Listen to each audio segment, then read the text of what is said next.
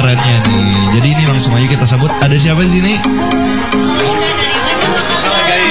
Oke, Bandung Local Guys, keren banget. Oke, mungkin sedikit kenalan dulu aja kali ya. Ini ada eh, Akang dan Teteh siapa aja dari Bandung Local Guys nih. Ya, dari sebelah kanan saya Tarsidin. Tarsidin. Ah, saya Farida. Saya Arif. Oke, jadi ada Tarsidin, Farida, dan Arif, ya. Arif.